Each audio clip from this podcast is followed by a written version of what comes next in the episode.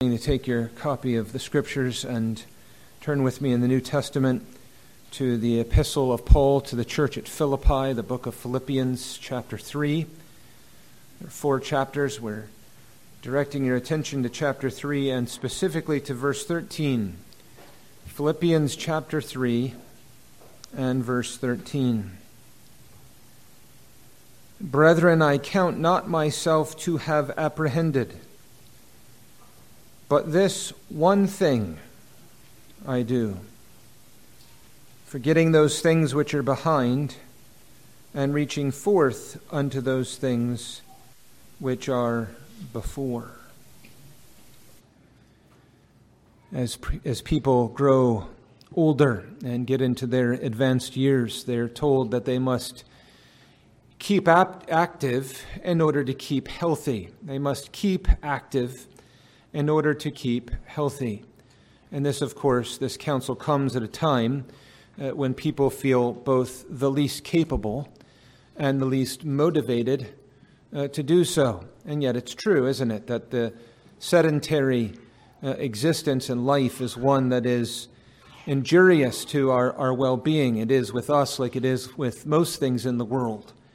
If left, they degrade even our cars and houses. If left unattended uh, would do so.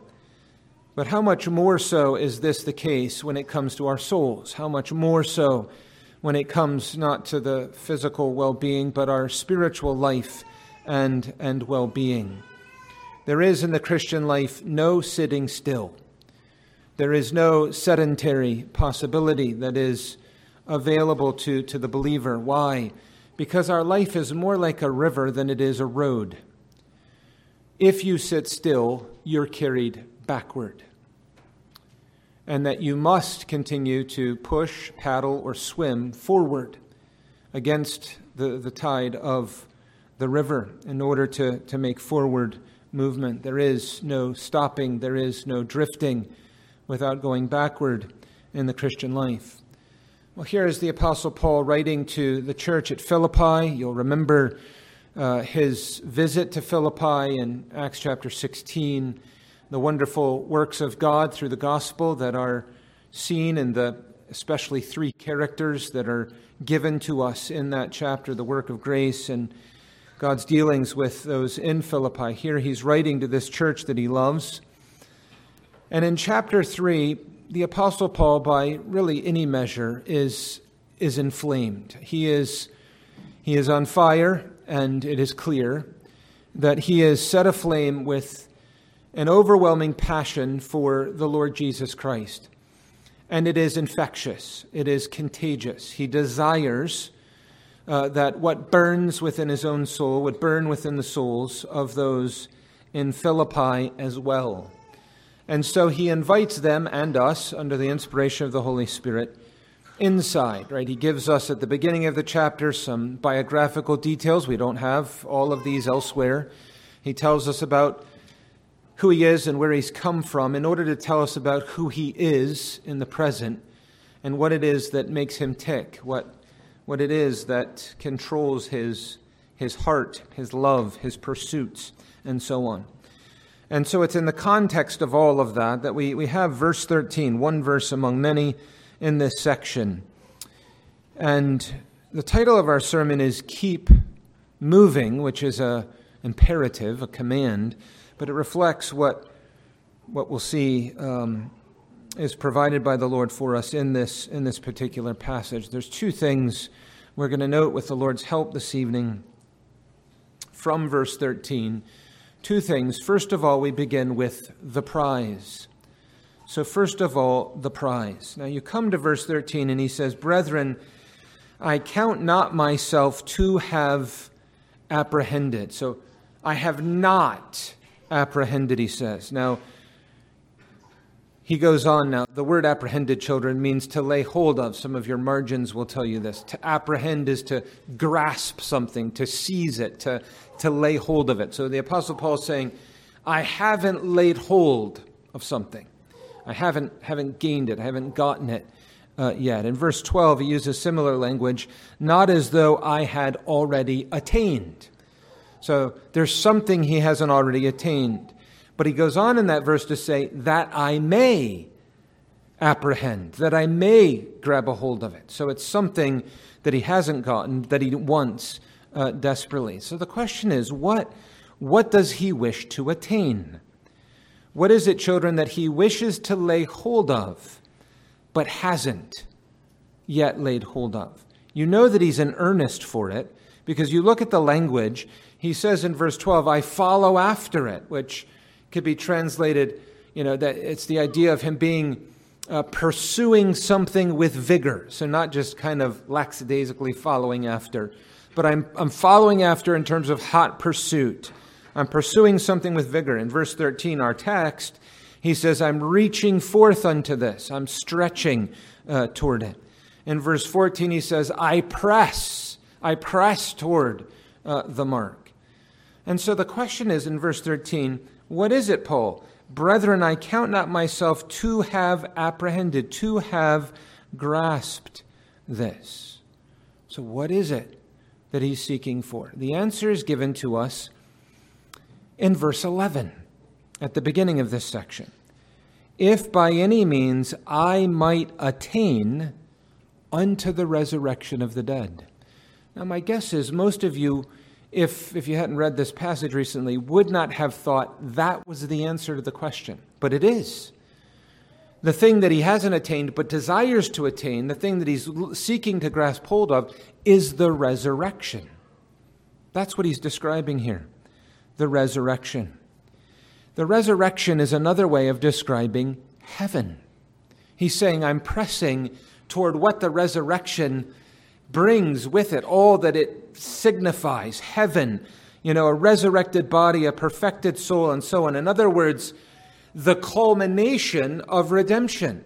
The, I'm pressing toward the ultimate destination. The thing I want to attain, the thing I want to grasp hold of, is the end, the finish, the, the, the, the destination to which I have, have been set, the culmination of, of my redemption. That's reinforced. The answer is reinforced in the verses I alluded to earlier. In verse 12, he says, though, not as though I have already attained, neither were already perfect. Right? Well, the idea of already being perfect would be equated with the resurrection or heaven, and so on and so forth. And he, he says further in our text, verse 13, he speaks of the things which are before, the things which are still out ahead of us the things which we're still moving toward, the things that are before us, he says. So it is. This is what he's talking about. In verse 14, the high calling. High calling, indeed, it's the highest of all callings. It's higher than the skies. It's the calling that's from above. The believer's calling is from heaven, and it is a calling to heaven, unto heaven. It is the highest calling of all. And so heaven is the prize. Heaven is the prize. I press toward the mark for the prize of the high calling in God, uh, of God in, in Christ Jesus. Heaven is the prize. The next question is this What is heaven? For the believer, the answer can be given in a single word Christ. What is heaven? It is Christ. It is to be with him where he is. It is to behold his glory. It is to have perfect, endless, increasingly joyous fellowship with him. In other words, this whole point that's being unfolded before us in verse 13 is actually tied to what, where he began in verses 8 to 10. Because in verse 8 he says, Yea, doubtless I count all things but loss. For what? For what, Paul? For the excellency of the knowledge of Christ Jesus my Lord. For whom I have suffered the loss of all things and do count them but dung that I may win Christ. Right? This is what the Apostle Paul is saying. He's saying, I'm hungry right now for the knowledge of the Lord Jesus Christ. I want it more than anything. I will give anything, I will give absolutely everything in exchange to have more experiential knowledge and acquaintance and fellowship and communion with the Lord Jesus Christ. Well, that knowledge of the Lord Jesus Christ reaches its culmination in heaven. This is what he's striving for. This is the prize. This is the ultimate gain. That insatiable appetite that he has right now to know Christ, to be near Christ, to be with Christ, to see Christ, to have fellowship with the Lord Jesus Christ, that insatiable appetite right now is, is fueling his pursuits, which will culminate ultimately in the resurrection, when he'll have to the full and beyond what he's hungry for right now, but can never have right now, and all of the fullness that he will have then. To know even as we are known. To be able to see him, that is Christ, as he is. To behold the glory of God in the face of the Lord Jesus Christ. To see him, to hold him, to be with him. To be found even at his feet in ways that Mary could have never imagined when she was found at his feet. Paul's point is this his present focus is on the end. I've said this before, and I'll say it, if God spares me, I'll say it again. We begin with the end. We're always, always, always to begin with the end. For the Christian, this is what unwraps so many things in the Christian life and theology as well and in many other compartments within biblical religion. We begin with the end. The, seeing the end is what enables us to see more clearly the present as well as as well as the past. And so Paul is saying, My present focus is actually on the end. I haven't attained it. I haven't apprehended it yet. I, that I may apprehend it. I, I want to get to the resurrection. I want to get, by all means, to heaven. He's saying, in other words, keep your eye, believer, on the finish line. Do not lose sight of the finish line. Right? It's the picture of a race. The whole language is suffused with this imagery of, of, of a race.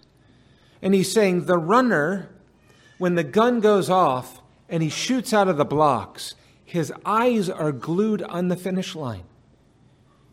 As we'll see in a moment, he's not looking behind him, he's not looking above him, he's not looking at his feet. The runner has his eyes glued on the finish line all the way to the breaking of the tape. That's the picture he's saying. He's saying, if you're a believer, you must keep your eye on the finish line. The present pursuit of knowing Christ leads to the attaining of it in infinite fullness. And that only comes at the end. What counts is what we get at the end. What we get at the end is Christ Himself. That helps us understand then what matters now, what it is that we're to be pursuing and hungry for here and, and now. In a sense, in a sense, in eternity, everyone gets what they wanted. Think about that. In eternity, everyone actually gets what they wanted. Or to put it another way, what they were aiming for. They get what they were aiming for. For the unbeliever, they wanted sin without Christ. They wanted sin, and they didn't want Christ. In the end, they get to keep their sin and they never have Christ as a Savior. For the believer, all they've ever wanted is Christ. If you're a believer, all you want is Christ without sin. And in heaven, that's what the believer gets. We get Christ without sin. We, we win Christ, as he says in verse 8, that I may win Christ. He's the prize right? He is heaven to the believer. He's, he's the thing that we desire. And so to take that point, we need to then peel it back a little bit, don't we? Because what you want is defined and determined right now.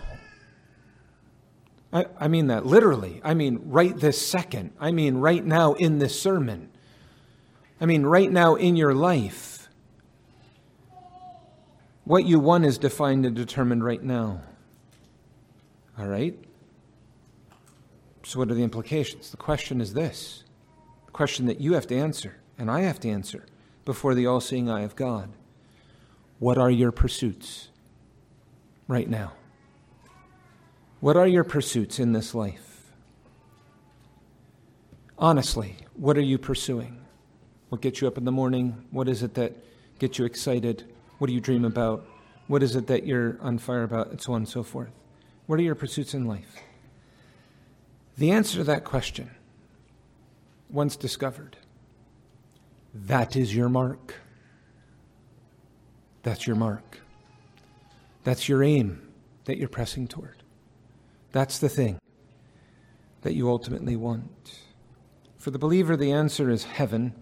The answer is Jesus Christ. That's the answer. For us to make God's aim our aim. God's aim is the magnifying of his Son. God's aim is the, the glory of his Son and the redemption of sinners who are reconciled to him and perfected in glory forever. The believer aligns their aim with God's aim to make Christ everything, to make him the highest. To have our heart on heaven, set on heaven as our happiness. That's what Paul's saying. He's saying, My heart is on heaven as my happiness. The resurrection is bliss. The resurrection is glory. The resurrection is everything one, a believer, could desire. And so, one of the things we're, we're learning from Paul, not only here, but in many other places, here biogra- autobiographically, from his own life and experience, elsewhere in his instruction. We should make the resurrection a point of daily meditation. If this is the prize, if this is the aim, if this is the end, if this is the goal, we need to get it clear in our heads and hearts. We should make the resurrection a point of daily meditation. And for the Christian, there's so much good news on this point because we can meditate. There's, you know, it is one of the most um, pleasurable things to meditate upon. It's not work in that sense to bend our thoughts and to saturate our affections with all that heaven is, heaven being Christ, being with Him, the glory of Christ, and so on. But you know, there's, there's more than that. So we, we can meditate on, on heaven, our aim, our goal, keeping the finish line fixed in front of our gaze on a daily basis, and so on. But you know, in our earthly human experience, adults, you know this super well because you've, you've done repeat, you know, rewind, repeat so many times on this point, over and over and over throughout your life. Children, you're beginning to learn it as well. In our earthly human experience, the anticipation of an event is almost always more emotionally powerful than the event itself. That's the truth. The anticipation of event is almost always more emotionally powerful than the event itself. You're looking forward to getting, a, for children, you know, a gift. And all that anticipation is actually more powerful than, than the thing when it actually comes. And this is true. And, you know, we can, uh, as always, extrapolate from that concept and apply it across the board to a lot of things in life in, general.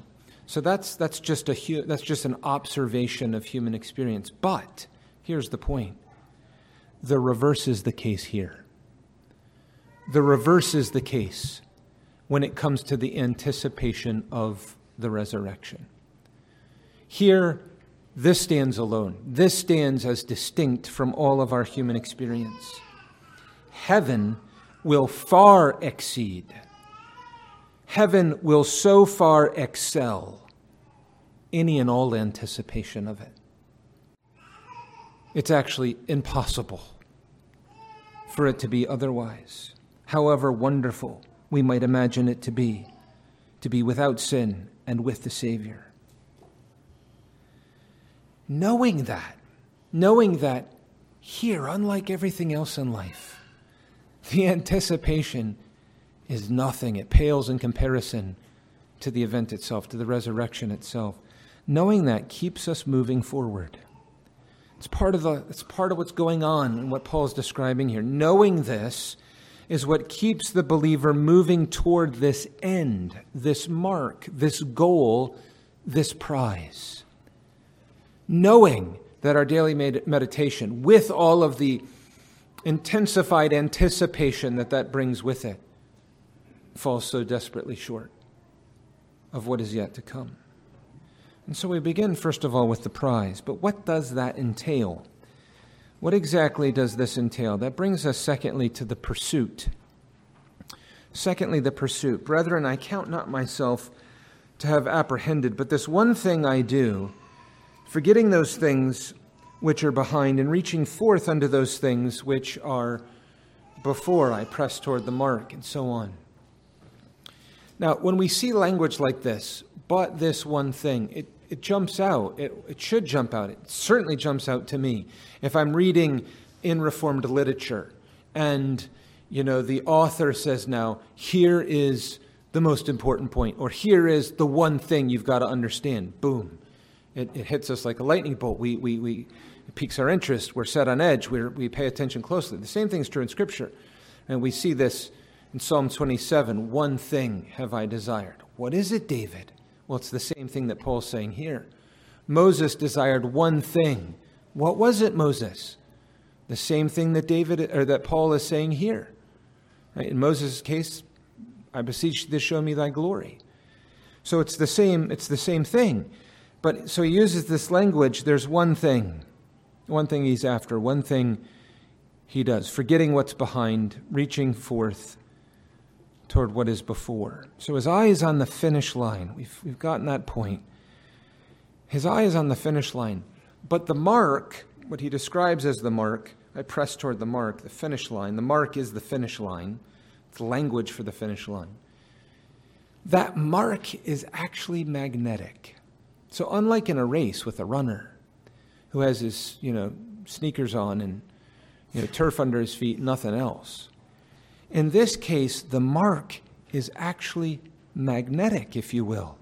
In other words, the finish line has such an influence and power over us in, in, in, in God's spiritual dealings with us, it pulls, it actually draws the believer to it.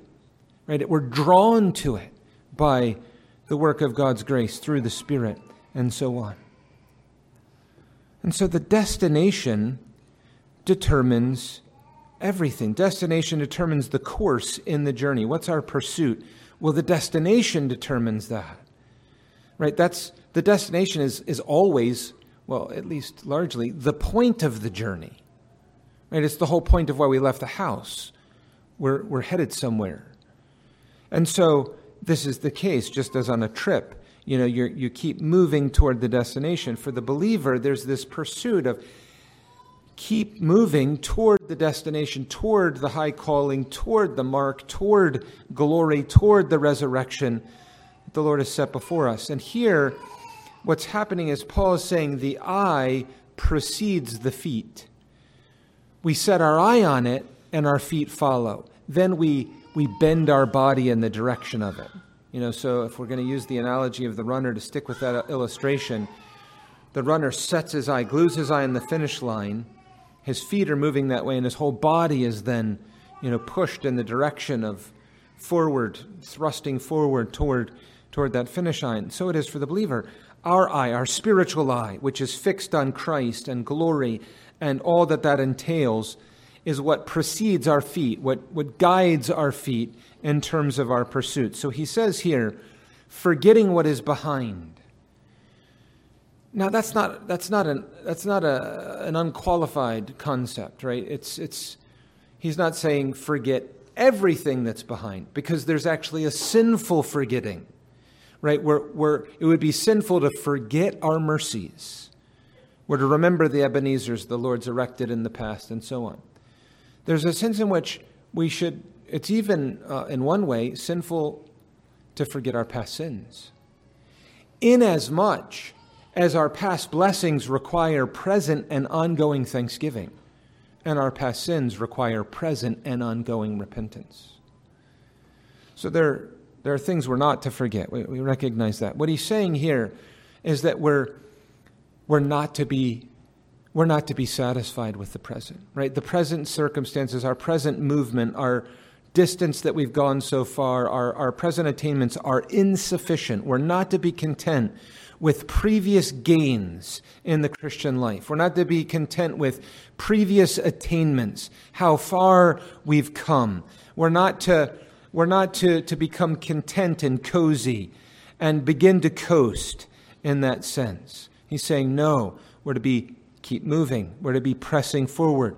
We're to avoid all diversions, all diversions that steer us off the path Right? We, in that sense, we don't look backward, right? A, a sprinter does lots of things. A sprinter never is to look over his shoulder.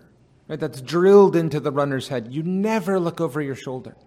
You keep your face glued on, on the direction that you're going. So we're to avoid the diversions that steer us off, right? Because there are so many. There's a door in every direction, every step of the path that we go things that want to captivate and draw and and distract us from the one thing that is most important, the thing that we're in pursuit of. And the problem is, is that these spiritual rabbit trails, spiritual rabbit trails can become ruts. And ruts in the wrong direction lead to ruin. And so he's saying, forgetting what is behind reaching forth. In other words, stretching, stretching, stretching, he's saying. I'm stretching out unto those things which are before. Earlier, he says, following after this ardent pursuit. Afterward, he says, pressing, pressing toward the mark. All of the language is woven together. You see him using, he speaks on this same theme in 1 Corinthians chapter 9, at the end of 1 Corinthians 9, and he uses again the imagery of a race. He says in verse 24, 1 Corinthians 9, 24, Know ye not that they which run in a race run all, but one receiveth the prize? So run that ye may obtain. Every man that striveth for the mastery is temperate, self controlled in all things. Now they do it to obtain a corruptible crown, but we an incorruptible. I therefore so run, not as uncertainly, so fight I, not as one that beateth the air, but I keep under my body and bring it into subjection, lest that by any means, when I have preached to others, I myself should be a castaway. It's the same theme. In one sense, there's, there's a simplicity in this. Keep moving. Don't stand still. Don't look backward. Don't go backward. Keep moving. Go. Push. Don't stop. Don't get bogged down. Don't drift into stagnation. Keep moving. The next step, one step at a time, one minute at a time. But we're to push toward the finish line. Well, all of that is easily comprehensible. But the question that you have, of course, and that I have is what does that look like in life? We understand the concept of keep moving, but what exactly does that look like? Well, it looks like what he's, what he's been telling us in the previous verses, verses 8 and following, pursuing the knowledge of the Lord Jesus Christ. Paul's saying, I've got an ambition, and it really is pretty simple. The surpassing excellency of the, the knowledge of Christ Jesus my Lord. This is my great ambition. Ambition is good. We need holy ambitions, though, not worldly ambitions. I want the best thing, the highest thing. I want the excellent, the excellency of experiential, acquaintance and knowledge of the Lord Jesus Christ. He's saying, This for me excels all other knowledge. So, all of the other knowledge you can have, this excels everything else. This excels all other pursuits, this one pursuit. To really and truly and personally and intimately know Christ, to know Him better, to know more, to see Him more clearly, to be nearer to Him. He says, This is it. And that then works its way out, doesn't it, into our decisions. Do these decisions bring me nearer to Christ or further from them, from Him? Do these decisions provide all that is necessary for the pursuit of greater knowledge of Christ or less? The decisions in your relationships that you choose to forge, the decisions and the, the work decisions that you make, the decisions in terms of the use of your time, the use of your resources, your physical energy, gifts and graces. He's saying, I'm pursuing this Right now, I'm pursuing the excellency of the knowledge of Christ Jesus because it is perfectly in line with what I want to attain, which is the end goal the resurrection in heaven, to have Christ, all of Christ, nothing but Christ, the fullness of the Lord Jesus Christ. Isn't that what lies behind so much of, you know, we think of as the, the spiritual disciplines and so on? Spiritual disciplines aren't a checklist, you know that much. We've hit that theme many times.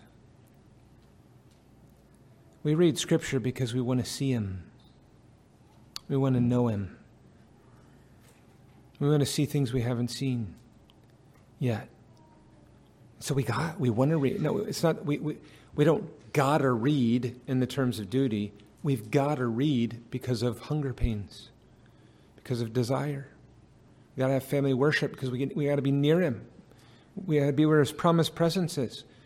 Our, our backsides have to be in the pew because the Lord's going to be in the public assembly. And He's promised to come and dwell among us and to show Himself to us and to come to us through the ordinances and so on and so forth. We pray because we're hungry. We desire things, right? It's the offering up of our desires unto the Lord. We have to pray because we're asking the Lord for more. We serve selflessly, sacrificially, because we do it as unto Him, because we have fellowship with Christ in that service. We make all sorts of sacrifices in this life, and those sacrifices are measured and chosen because of their connection to the Lord Jesus Christ. We suffer, and we do so with acquiescence because of Jesus Christ and all that it brings of Him to us. And so Paul here, you know, he, he in verses well, in verses really seven to through our passage, the apostle Paul says it's as simple as cost benefit analysis. He says, I, I actually measure the cost benefit and I actually what's it going to cost and what's the benefit. He says, I, I do that. I've done that. I've done that spiritually. And he, says, beginning in verse 7, he says, here's, here's what I've discovered. I've weighed everything in the balance. What the world counts as gain, lovers of Christ count as loss. All the stuff that the world says is gain and fantastic and beautiful and big and important and exhilarating and worth living for and pursuing and, and doing everything you can to get it Paul says, I've looked at it all. It's lost to me. It's loss. And then in verse 8, he says, All things are loss. All of the world's stuff, all of its enjoyments and everything. Everything that wants to compete with the enjoyment of Jesus Christ. All thing is loss goes so far as to say, you know what? I've suffered the loss of all things. I've actually suffered the loss of all things. But here's the wrinkle. I've counted it I've counted it as no loss at all. I have not counted it as loss.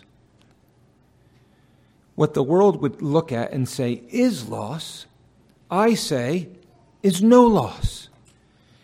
And if that's not enough, because that just takes us back to a zero sum, right? So zero, I count it as nothing. He says, no, no, no, that's not strong enough. Paul is a man of hyperbole. I can relate to Paul. He says, no, it's not just loss. Loss is the idea of cargo that's thrown overboard. I do count it as dung. I count it as dung. Worse than loss contemptible. I count all that stuff that everyone else says is gain contemptible. Worse than worthless. It's worse than worthless. And on the flip side, the Apostle Paul says, I will do anything, I will go anywhere, I will suffer anything in order to have Christ. Ultimately, to have Him in heaven but to give as much to get as much of him here and now as I can in anticipation of Christ in heaven. He's saying, I'll do anything, I'll suffer anything for this prize. This is the quintessential prize. This is the prize of all prizes. This is what all of the prizes that all of the greatest sporting events in the world have combined and multiplied by a million, this is the prize of all prizes. And in seeing what Paul is saying, we're seeing what holy desires and holy hopes look like. Now, all of this, of course, is only possible if first the Lord Jesus Christ has laid hold of us.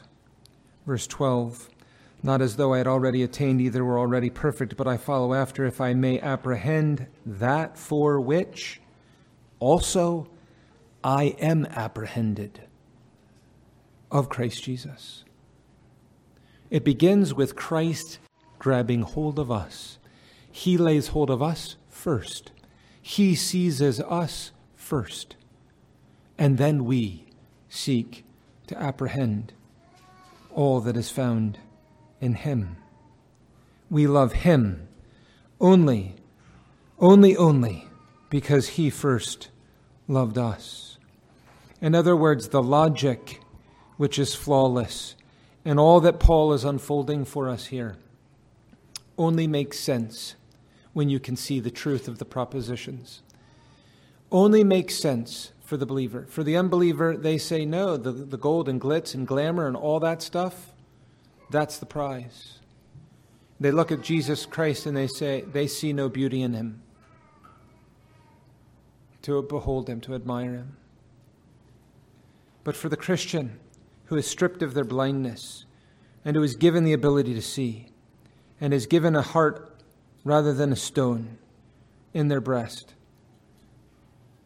for the believer who has been laid hold of by the Lord Jesus Christ, clear as crystal.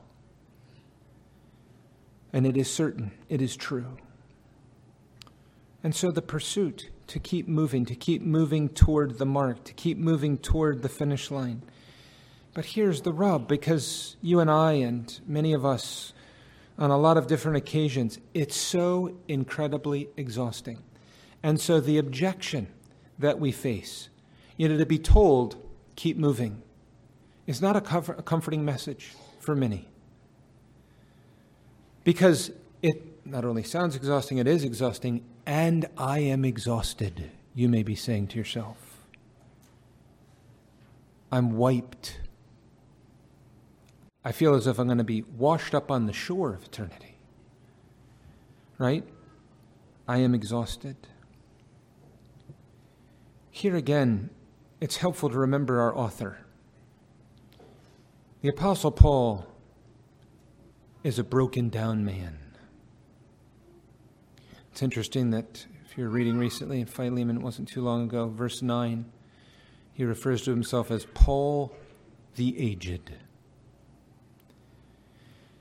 But Paul was not just the, I mean, this man was broken to smithereens, physically, absolutely wrecked from every way, from every angle, all of the suffering that he went through, emotionally drained, wrung out, you know, spiritually assaulted in overwhelming ways. So it's not as if Paul is like the equivalent of the Energizer Bunny who's saying, you know, you need to keep moving. He's one who's limping as he keeps moving forward as well. He's limping, no doubt at times crawling. So what do we do with this? What do we do with the fact that we, we have so, you know, we're we need to keep moving, keep moving one step at a time? The power is to be found in the present enjoyment of Christ.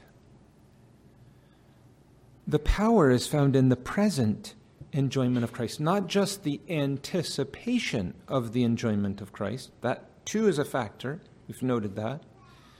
But it's in the present enjoyment of Christ, that foretaste, which sharpens the believer's appetite.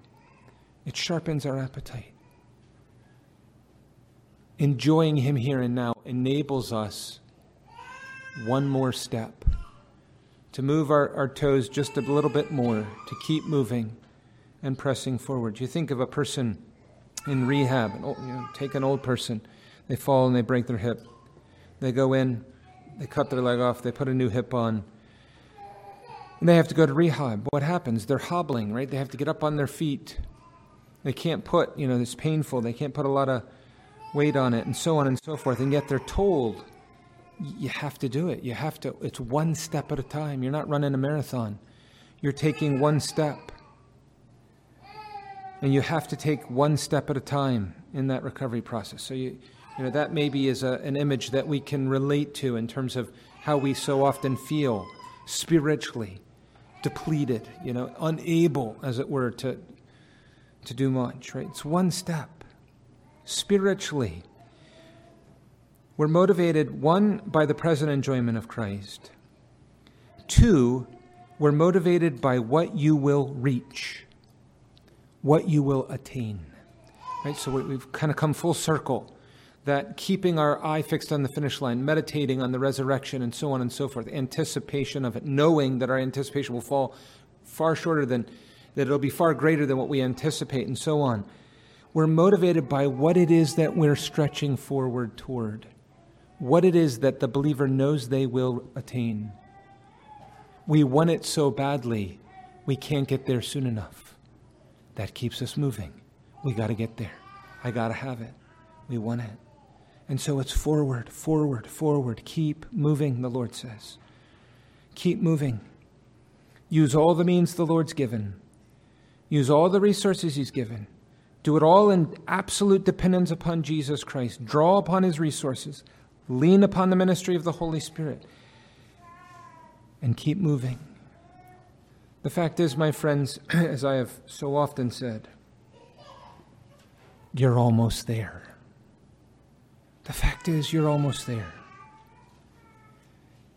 It's closer than when you first believed. It's closer than when you first believed. Think of the speed of the past. How are we in July? It seems like it was just January. How is it 2023? It seems like it was just, for some of us, 2000, whatever. You know, you think of the speed of the, of the past. You know, for those who are, who are, who are in, the, in the doldrums, in the dark places, the word to you, my friends, is the word to all of us. It won't be long now. It won't be long now. Believe that. Stretch just a little further. Stretch just a little further. We're almost there. By the grace of God, the great desire, the love, the pursuit, the ambition, the dream of every believer is soon to come true.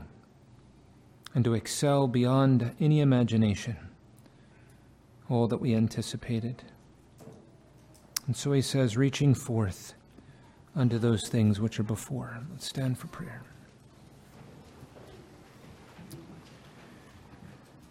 Most gracious and glorious God in heaven, we confess that Thou indeed art the prize, Thou art the glory. Lord, so often what we need is a taste. So often what we need is the scent, fragrance of Christ. We need we need to be carried forward, O Lord, in the present hour by thy fellowship and revelation of thy glory to us. Remember us in all of our weaknesses, in all of our ineptitude, in all of our failures. Pity us, O Lord, as those who are made of dust, and grant that this great mark, the finish line, would indeed be set clearly in front of us, and that by the grace of God through the gospel, we would be enabled to keep moving, to press toward that mark. For we ask it in Jesus' name.